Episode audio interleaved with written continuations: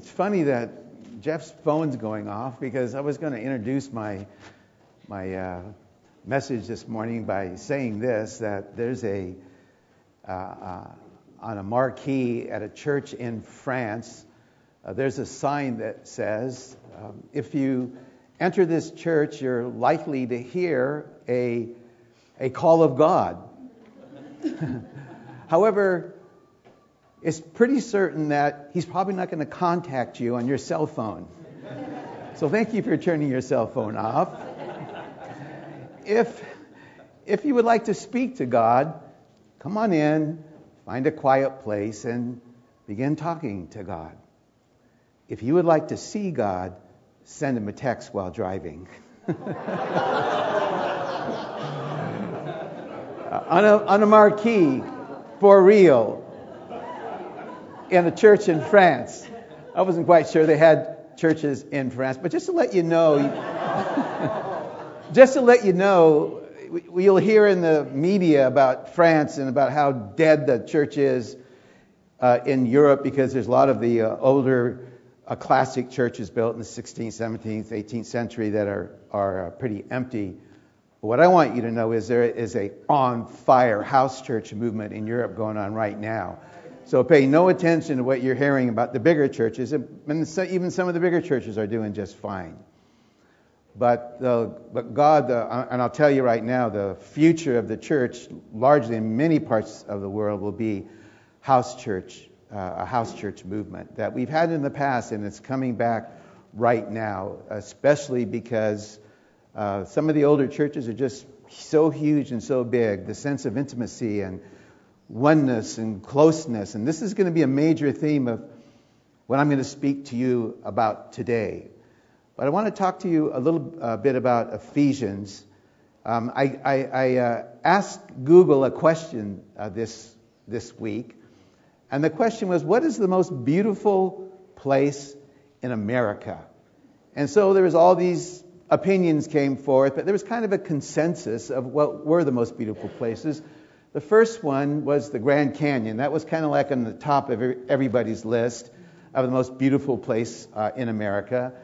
And then the next one was Niagara Falls, right there. That's, that's certainly when my brother lived in Buffalo, and I went there many times. And, and then the next one is the uh, Blue Ridge Mountains in North Carolina. And then my favorite is the next one. My favorite place is the next one. It's Laguna Beach. Now that wasn't on, uh, that didn't come up on the Google, but I put it in there because I am partial to Laguna since I've lived here 49 years. So I put Laguna in there. So there's this consensus of what was the most beautiful places in America. Now, when you talk to Bible lovers and scholars and teachers and pastors and lovers of the Word of God, there's a consensus which is the most beautiful book in the New Testament.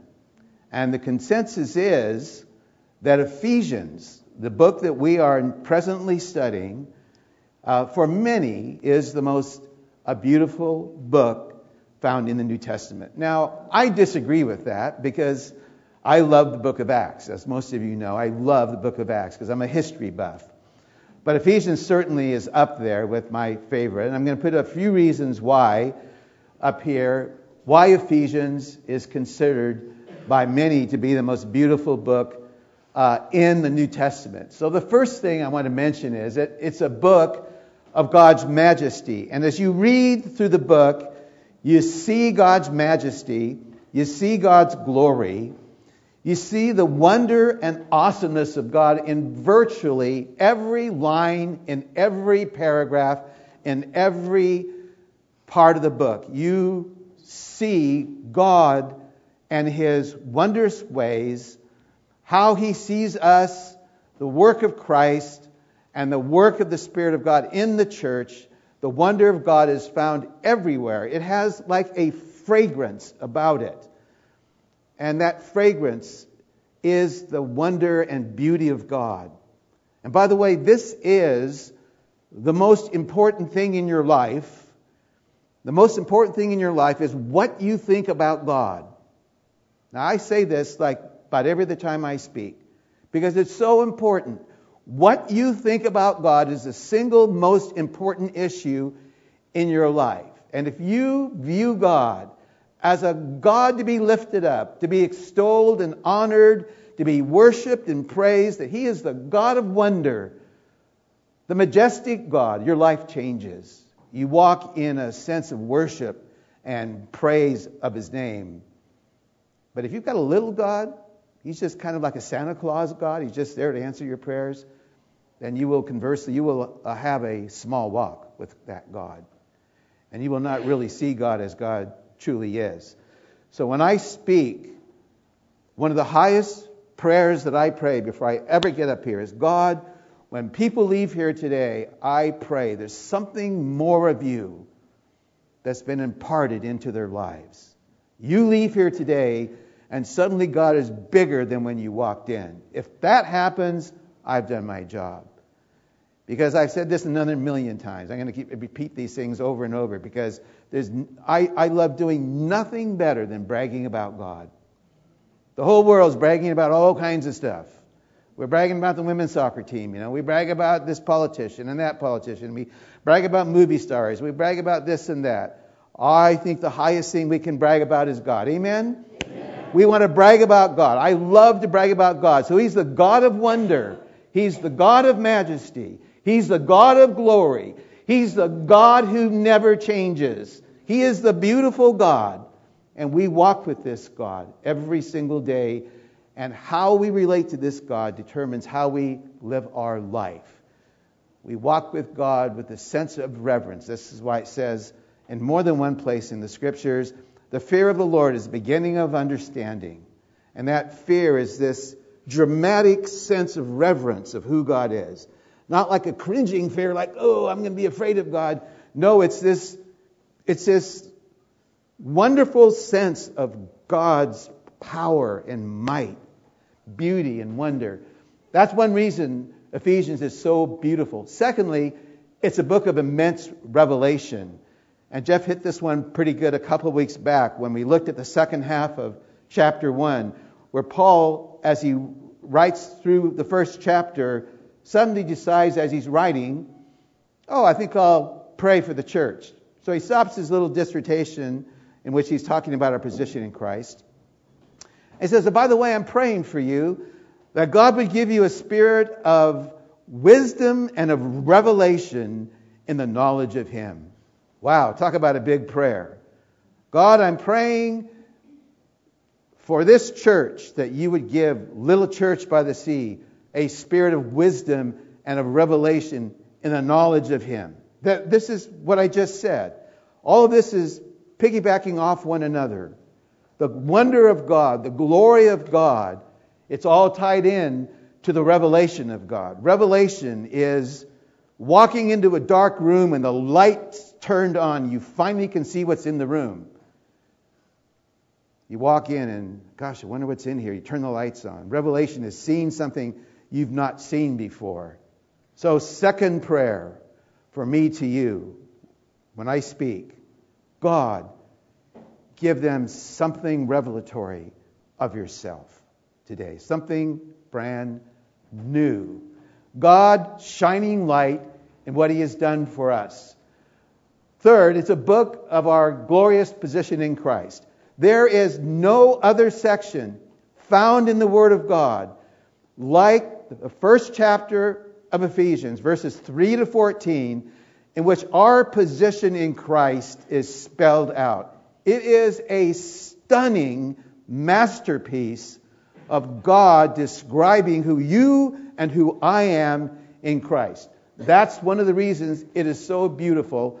And we read last week uh, that uh, Paul tells the Ephesians that we are positionally seated in Christ. That means though we walk here, though we live here on earth, in space, in time, in God's economy, we are seated in heavenly places with Him. When you receive Christ, you not only receive Christ into your life, your life is received into Christ's life. And because God has no time and no space separate from us, We are seated with him because God wants us with him. And of course, that means positionally be there, and then one day we will actually be there. And I'm not that far away, actually, and so I'm excited about where I am in life right now. And I'm excited. I mean, it, what do you think? You're seated with Christ in heaven. Like, that's, Lord, give us a revelation of that one. That would change your life for sure. Okay, number four, it's a book of God's purposes in your life. And the main, the main kind of trilogy here of redemption or salvation, followed by sanctification and then glorification, is beautifully spelled out in the book of Ephesians. And then finally, if you want a book that will just teach you how to live the Christian life, I was thinking, I woke up in the middle of the night and I thought, if I was on a desert island, if I was on a desert island and only could have one book of the Bible, Ephesians wouldn't be too bad. Wouldn't be too bad because it, it has a little bit of everything. It teaches you how to live in suffering. It teaches you how to deal with ministry, to be alert in life. What does it mean to be alert? Like you're, you're looking, you're sober minded, like you're paying attention to what's going on to be alert, how to live by the power of the Spirit.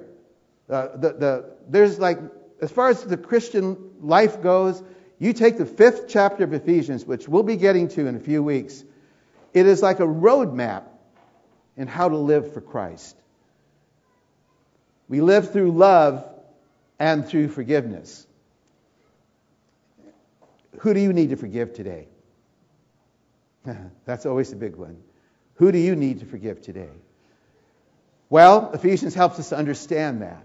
In purity, Ephesians talks about purity.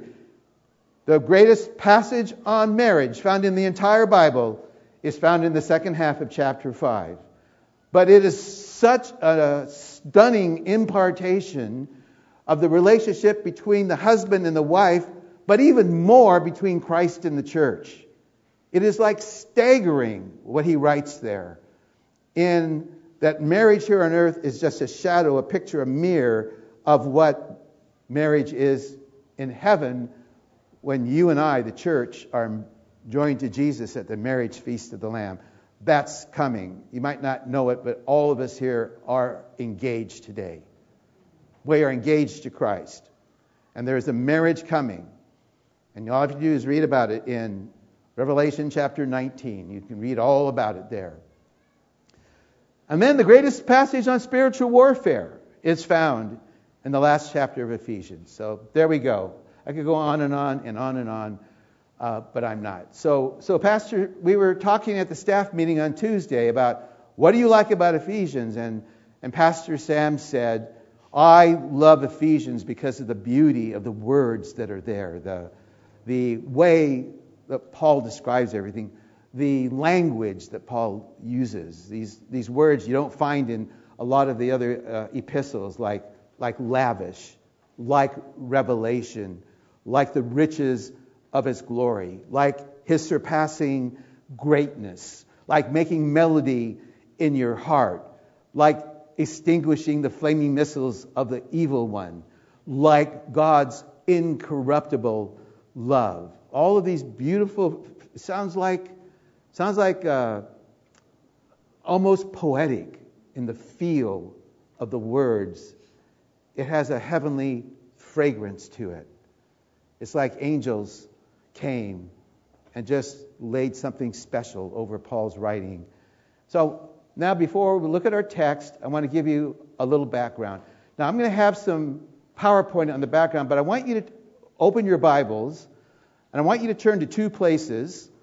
I want you to turn and put a blue card in Acts chapter 19, and then I want you to uh, put your, uh, then turn to Ephesians 2, which is our text. And I'm going to talk to you like, now here, uh, somebody's going to have to raise your hand and tell me to shut up when I start giving you the background of this book because I get pumped when I talk about Acts. I get pumped when I talk about Paul and, and his journeys. Like, I get excited. I'm probably the only person that I've ever met that gets excited about thinking about walking with Paul on his missionary journeys. But it excites me to no end. All right, I'm going to talk to you about Ephesians here, and I, and I need to do this fairly briefly because, like I said, be, we'll be here till noon, and I won't even get to the second service. So, so let me say this first about Ephesians. Rome was the most important city in the Roman Empire, but the second most important city in the Roman Empire was Ephesus. It was the, it was the city in Asia. Of course, Rome is in Europe. Ephesus was in Asia. And I have uh, been to Asia. Uh, you'll notice here uh, on, on B. Uh, Ephesus is located on the west coast of Asia, and uh, Nick and I went there about 15 years ago. Uh, back to A, Paul visited um, uh, Ephesus twice. He briefly visited it at the end of his second journey, and then he spent almost three years in this city on his third journey. It was the church that he spent more time in than any other church during his church planting ministries. So, see, uh, he had an extended stay on his third trip. It was three years, and I'll talk to you about uh, Acts chapter 19 in just a second. I want to tell you of what happened there. And actually, let's look at it um, in, in uh, Acts chapter 19, which I ask you to turn there. Uh, Paul uh, is, uh, is going to disciple leaders in Ephesus, and he founded a school. It's called the School of Tyrannus. Uh, that was the name of the man that, uh, that owned the building. And in your Pew Bible, I think it doesn't do a good job uh, in your Pew Bible. We're going to look at Acts 19, verses uh, 8 to 10, uh, which is the second paragraph under Paul in Ephesus. Uh, but I'm going to read from the New American Standard, which I believe has the greatest accuracy in translation of any Bible. So I'm going to read here. This is Paul in Ephesus as he's spending time in Ephesus. Paul's pattern for going into a city is he would always go into the synagogue first and he would preach to the Jews that lived in the city. He did that everywhere he went if there was a synagogue. There were certain places he went, like Philippi, in which there was no synagogue. But he always would go to the synagogue because Paul carried the gospel to the Jew first and then the Gentile. So in verse 8 of Acts 19, as background to this book of Ephesians, it says that Paul entered the synagogue in Ephesus and continued speaking out boldly for three months, reasoning and persuading them about the kingdom of God. And when some became hardened and disobedient, speaking evil of the way before the multitude, he withdrew from them and took away the disciples, reasoning daily or teaching daily in the school of Tyrannus. And this took place for two years, so that all who lived in Asia heard the word of the Lord, both Jews and Greek. Can you imagine? Did you see that last verse?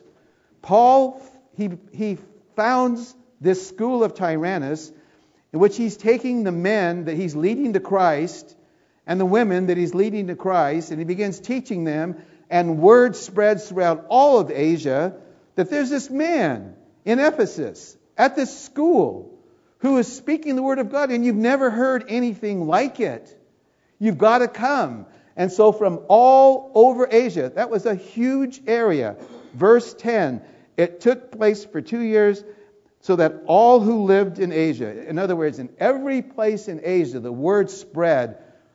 This guy is on fire speaking these spiritual truths. And so Ephesus was flooded with people, many who came to faith in Christ. It's one of the great revivals, although it's only mentioned in this one short three verse passage. One of the great revivals in the book of Acts and in the early church was this two years that Paul preached the Word of God and preached Christ. This was Paul's message. To live for me is Christ. To live for me is Christ. Christ is all in all. Can you say that? For me to live is Christ. For me to live is Christ. For me to live is Christ. This is what we're called to. We're called to live in Christ. And Christ would be all in all. This was Paul's message.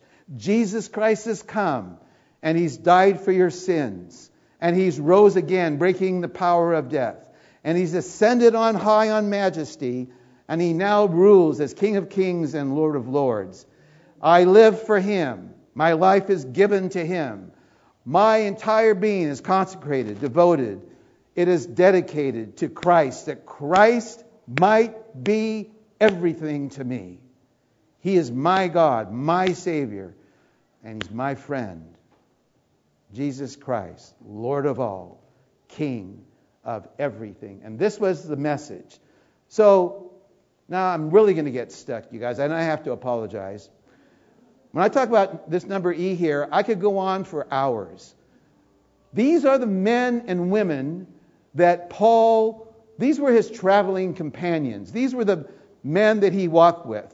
And the reason I put their names up, I want you guys to understand their names are mentioned many times in the book of Acts, but you see their names scattered throughout all of Paul's letters. And you'll see this man, uh, down here at the third sentence of E. He's actually a man that carries the letter that Paul wrote from Rome. Paul wrote the letter from Rome. But these are, these are like the giants of Scripture. These, like, okay, if, if God said to me, Jay, I'll let you, I'll take you to any place in history, I would want to go. I would want to be with these men. I would want to walk the roads of Asia and Europe with these men. And you notice there's a couple here, Priscilla and Aquila, here in the bottom line. This is the place where Paul lived when he was in Ephesus, and this was the place where the church started. And I was thinking the other day, what would it be like to sit in Priscilla and Aquila's home, to see Paul across the table, and see Timothy and Titus and Gaius and Secundus and Aristarchus and Sopater, to see all these men seated around with me at dinner. Gosh. Oh, it is unbearable to think about it. To these men and women that walked with God like that, that walked with Paul and faced incredible persecution. Now, when Paul walked into the gates of, of Ephesus, these six men, Timothy, Titus, Gaius, Secundus, Aristarchus, and Sopater, were probably with him. Those seven men walked into Ephesus. Now, what's interesting, ah, I'm going to go on forever. So, Priscilla and Aquila, just see that name there. All right, I'm going to tell you what kind of what kind of a couple they are. On Paul's second journey, he founded a church in Corinth. Remember that? And the couple that he met was Priscilla and Aquila at first. How come he met Aquila? He met Aquila in the marketplace because Aquila did the same thing that Paul did. He was a maker of leather. He made tents and he fixed purses and stuff like that. He meets this couple, Priscilla and Aquila, in Corinth, stays there 18 months. They host him, and the church starts in their house. When Paul leaves Corinth to go back to Jerusalem at the end of his second journey, I know this is like a lot of history. He says to them, "You know, I'm going to I know I'm going to go to Ephesus in a few months. Could I drop you off in Ephesus?" They said, "Okay." And so Paul at the end of his second journey drops him off in Ephesus, goes back to Jerusalem, and when he goes on his third journey through the gates of Ephesus, this couple is already there. This is the kind of people that Paul walked with. Then, when Paul left Ephesus, he says to them, By the way, I know I'm going to be arrested in Jerusalem. I'm going to go on trial, but I'm going to plead to Caesar that I go to Rome so I can speak to Caesar, and he's eventually going to do that. And he will be under house arrest. We all know that story. But he said, Would you consider going to Rome so when I get there, you're there, and there's maybe a church getting started? And they said, Okay. So Priscilla and Aquila were right at the heartbeat of the church at Corinth, the church at Ephesus, and then the church in Rome. Everywhere Paul went, there was this couple. Wow, what a couple. What a dynamic couple they were. All right, so the Ephesian church was almost entirely Gentile. Paul wrote Ephesians from Rome with a letter carried by this man named uh, Tychicus, or some people call him Tychicus. All right, we're going to look at our text now. That's a lot of background. I could just go on forever. I just love this stuff. You know what I'd like to do? I would like to I would like to do a six-week study of just those names. And just I can show you where they are, like Aristarchus and Gaius were from Thessalonica. Uh, we talked about Epaphroditus, he was from Philippi. Paul probably led Tychicus and Trophimus to Christ in Ephesus. You can follow this trail of these men. I'm telling you, when we get to heaven and we meet these men and these women, Priscilla and Lydia in Philippi, we meet these people, it's going to be one of the best things going. All right, so uh, I mentioned already, Paul is writing his letter to the Ephesians from Rome, where he is imprisoned. It has been six years since he was in Ephesus, six years. And he is going to write a letter to the Ephesians. He's going to write three letters all at the same time. He's going to write a letter to the Ephesians, he's going to write a letter to the Colossians, and he's going to write a letter to a man who lives in Colossae, a man named Philemon. Those three letters were all written at the same time. And then a few months later, from Rome also, when he was in prison, Paul wrote the letter to Philippians, but that was a few months later. So Paul is writing six years after he's been in Ephesus. And the heartbeat of our passage here is Paul is reminding these Gentiles of who they were before they came into Christ. So uh, let's, uh, let's look at our text, uh, verse 11 and 12. So the theme of our, my message this morning is that the believing Jew and the believing Gentile, they are one in Christ. Now, this is not some little thing, everybody. This is not some little thing. You know how we've gone through the civil rights movement and we've gone through uh, breaking down in our society the barriers between black and white or, or white and Latino, and, and, and we're always working hard at this. Like, this is catastrophic in the thinking of the Jew. This is exploding this sense of the Jew being only the covenant people of God. And the, the, the thought of Gentiles partaking in God's kingdom is unbelievable to anybody, especially the Jew. But Paul is going to write them and say, therefore, uh, speaking to the Ephesian Gentiles, therefore remember that formerly you who are Gentiles by birth, called the uncircumcised by the circumcised, that's Jews, circumcision being the sign of the covenant that God gave uh, back in the book of Genesis. Remember that you were separate from Christ, excluded from the rights of Israel, and strangers to the covenant of God. And there's no like devastating phrase in the next one. Having no hope and without God in the world. E. Man, it makes me, I feel like falling down almost when I think about this. You had prior to Christ, you had no hope, and you were without God in the world. Does anybody remember when you were like that? Do you remember when you felt like, do you, any of you remember the futility you felt about life prior to Christ? The frustration you felt? Like, what is life all about? Why is there such a high suicide rate all of a sudden in the last 10 years in America? Because of just this people feeling hopeless, wondering what life's all about. I remember getting out of high school. I thought, well, I'm just going to like really, I'm really going to have fun, you know. So I became a pool shark and hustled pool and went in poker tournaments and played a bunch of blackjack and then partied and then, oh, I mean, girls will do it, you know. And I remember pulling my car over the side of the road one night at 11:30 after five hours in a bar and just weeping. I had no idea why I was weeping. The sense of futility and emptiness was so intense, I thought I was going to die. and two months later, Jesus came into my life.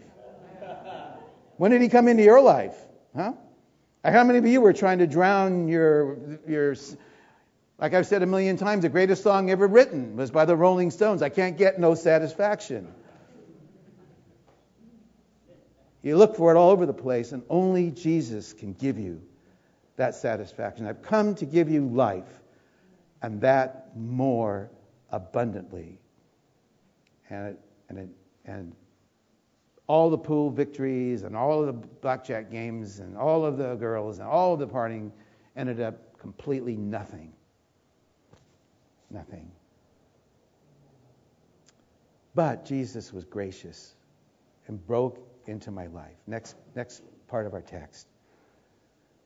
But now, whenever you see a but now, it's like when you see a therefore, it's a bridge. It's a bridge to what's been just said or what's just happened. But now, in Christ Jesus, who is it in? Uh, is it in uh, some kind of, of, of, interesting equation? Is it in some kind of interesting thoughts? Is it in some kind of like uh, something else, uh, some uh, ethereal idea somebody has? It's in Christ. It's in Christ that you who were once far off, once far away, have been brought near through the blood of Christ. Why do we take communion on the first Sunday of every month? It reminds us that the blood of Christ has bridged the gap between our former life and our new life in Christ. That when Jesus shed his blood, it was the only thing that could bring forgiveness for you, you, your sin and my sin. For he himself is our peace, verse 14, who made both into one and has destroyed the hostile wall dividing us by abolishing through the cross the enmity caused by the law with its decrees and ordinances, that he would make the two into one. This is the heartbeat of Paul. I want you to know God has taken the Jews who had the covenant, they had, the, they had all of God's favor. He has now brought you into the same place. Jew and Gentile, you have been made into one, establishing peace, reconciling them both in one body to God through the cross by bringing the division to an end. Hallelujah. And he preached peace to you who were far away and peace to you who were near, for through him we both have access in one spirit to the Father. So Paul writes the Ephesians, and he says, I want you to remember uh, where you came from. If you look, uh, look in your Bibles now uh, to Ephesians, uh, the chapter 2, and I'm just going to read maybe the first three or four verses here, maybe five verses. This is where those Greeks, mostly Greeks, these Gentiles were before they met Christ. And Jeff spoke about this last week. Chapter 2, verse 1. And you were dead in your trespasses and sins. what does it mean to be dead? Like there's nothing going on. You were like dead, done, toasted. like there's no life. Like I have this little swimming pool in my backyard, and every once in a while uh, there's a critter in the bottom of the pool, like a gopher or a rat that fell in there at night. I I get my little scooper and I scoop it out. I look at it and I go, yeah, yeah, it's dead. Yeah. I'm glad it's dead because I don't want to have to put it out of its misery if it was, wasn't quite dead. But it's dead. I look at it, it's wet, it's dead. Apart from Christ, you're dead. Dead.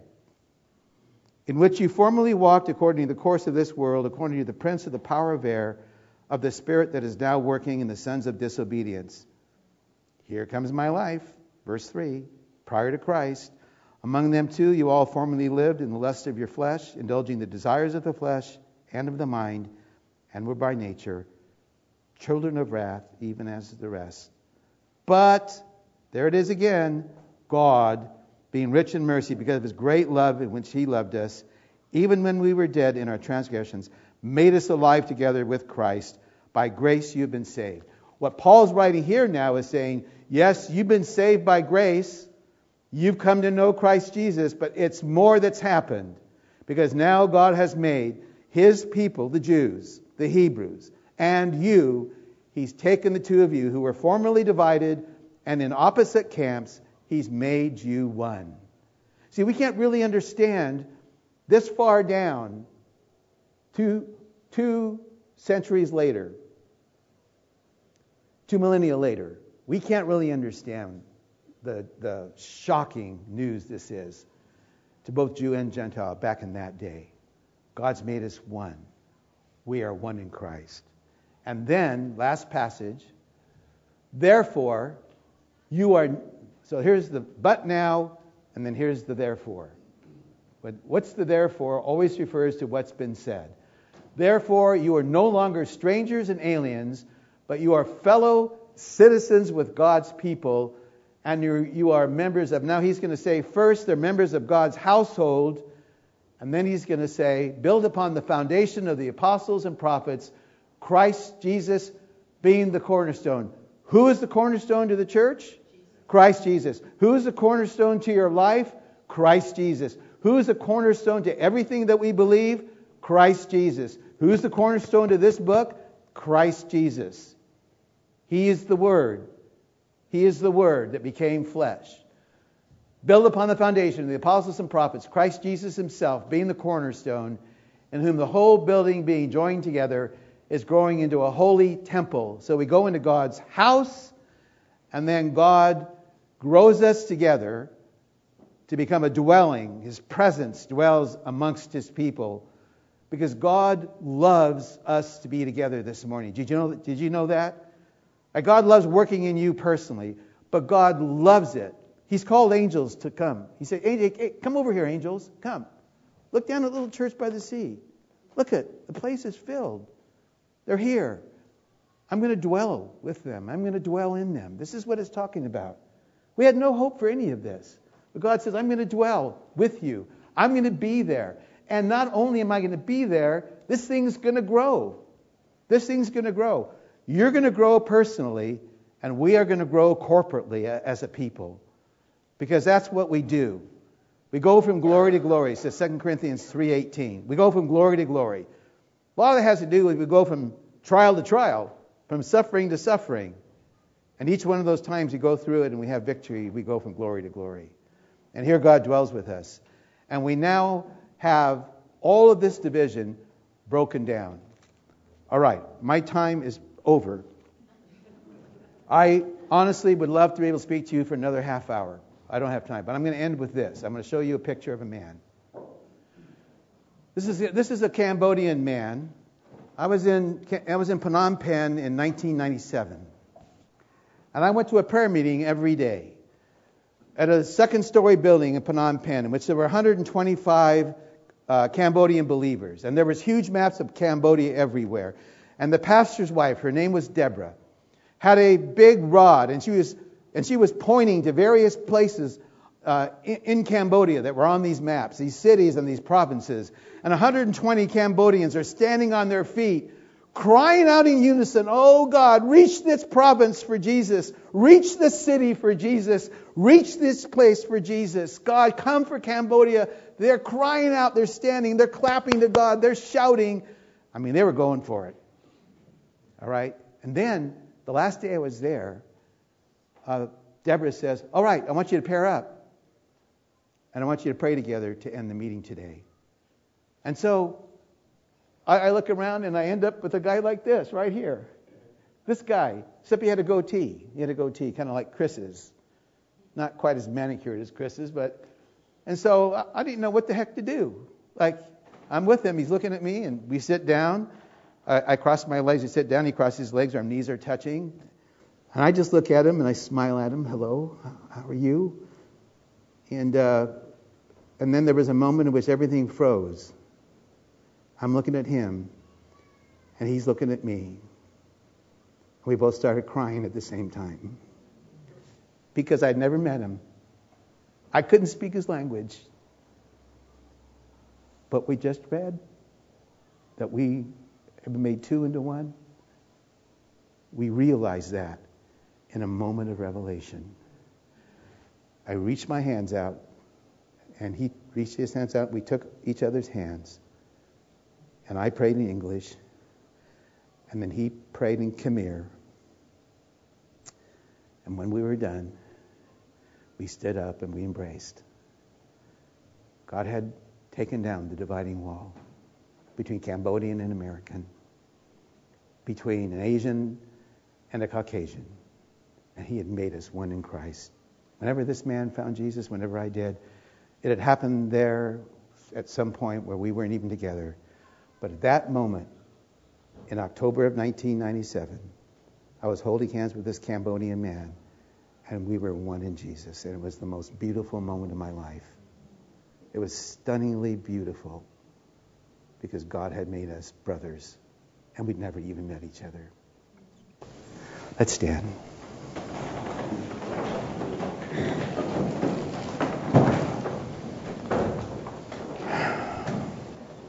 If, um, by the way, if there is anybody here this morning, if there's anybody here this morning and you've never entered into this covenant with Christ Jesus, you have never, ever opened your heart to Christ and said, I want to give up control of my own life. Jesus, take control of my life.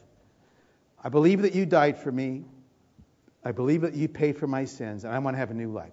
This is what Jesus said I offer you life, and that more abundantly. I offer you a new life. And this morning, God would say, if you're here this morning, you may have been coming to this church for a year or several months.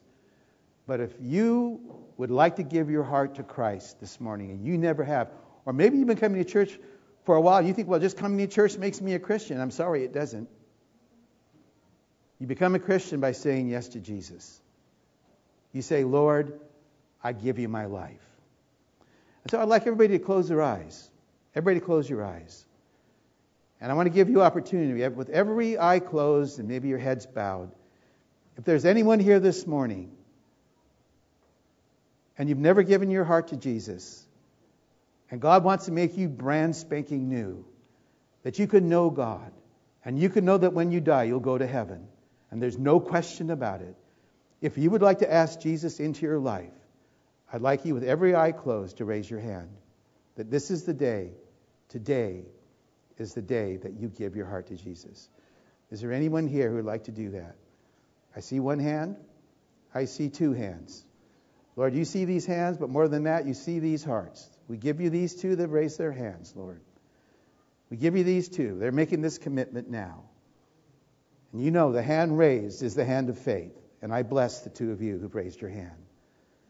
And may God show you all that we've been talking about, the wonder of God here in the days ahead. Lord, we take these two now and give them to you that raise their hand. And we say, Lord, thank you that you've said, if anyone be in Christ, he's a new creation. Old things have passed away. Behold, all things have become new. Let's give a round of applause to the two who raised their hands, huh? Yeah. And let's give one more applause just to God Himself. How about that? Woo!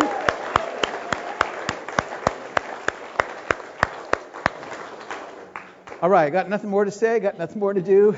Uh, there'll be some folks up here to pray for you. If, uh, if you want to talk to me, I'm quite happy to talk to you. Have a blessed week, everybody, and remember what we just heard today.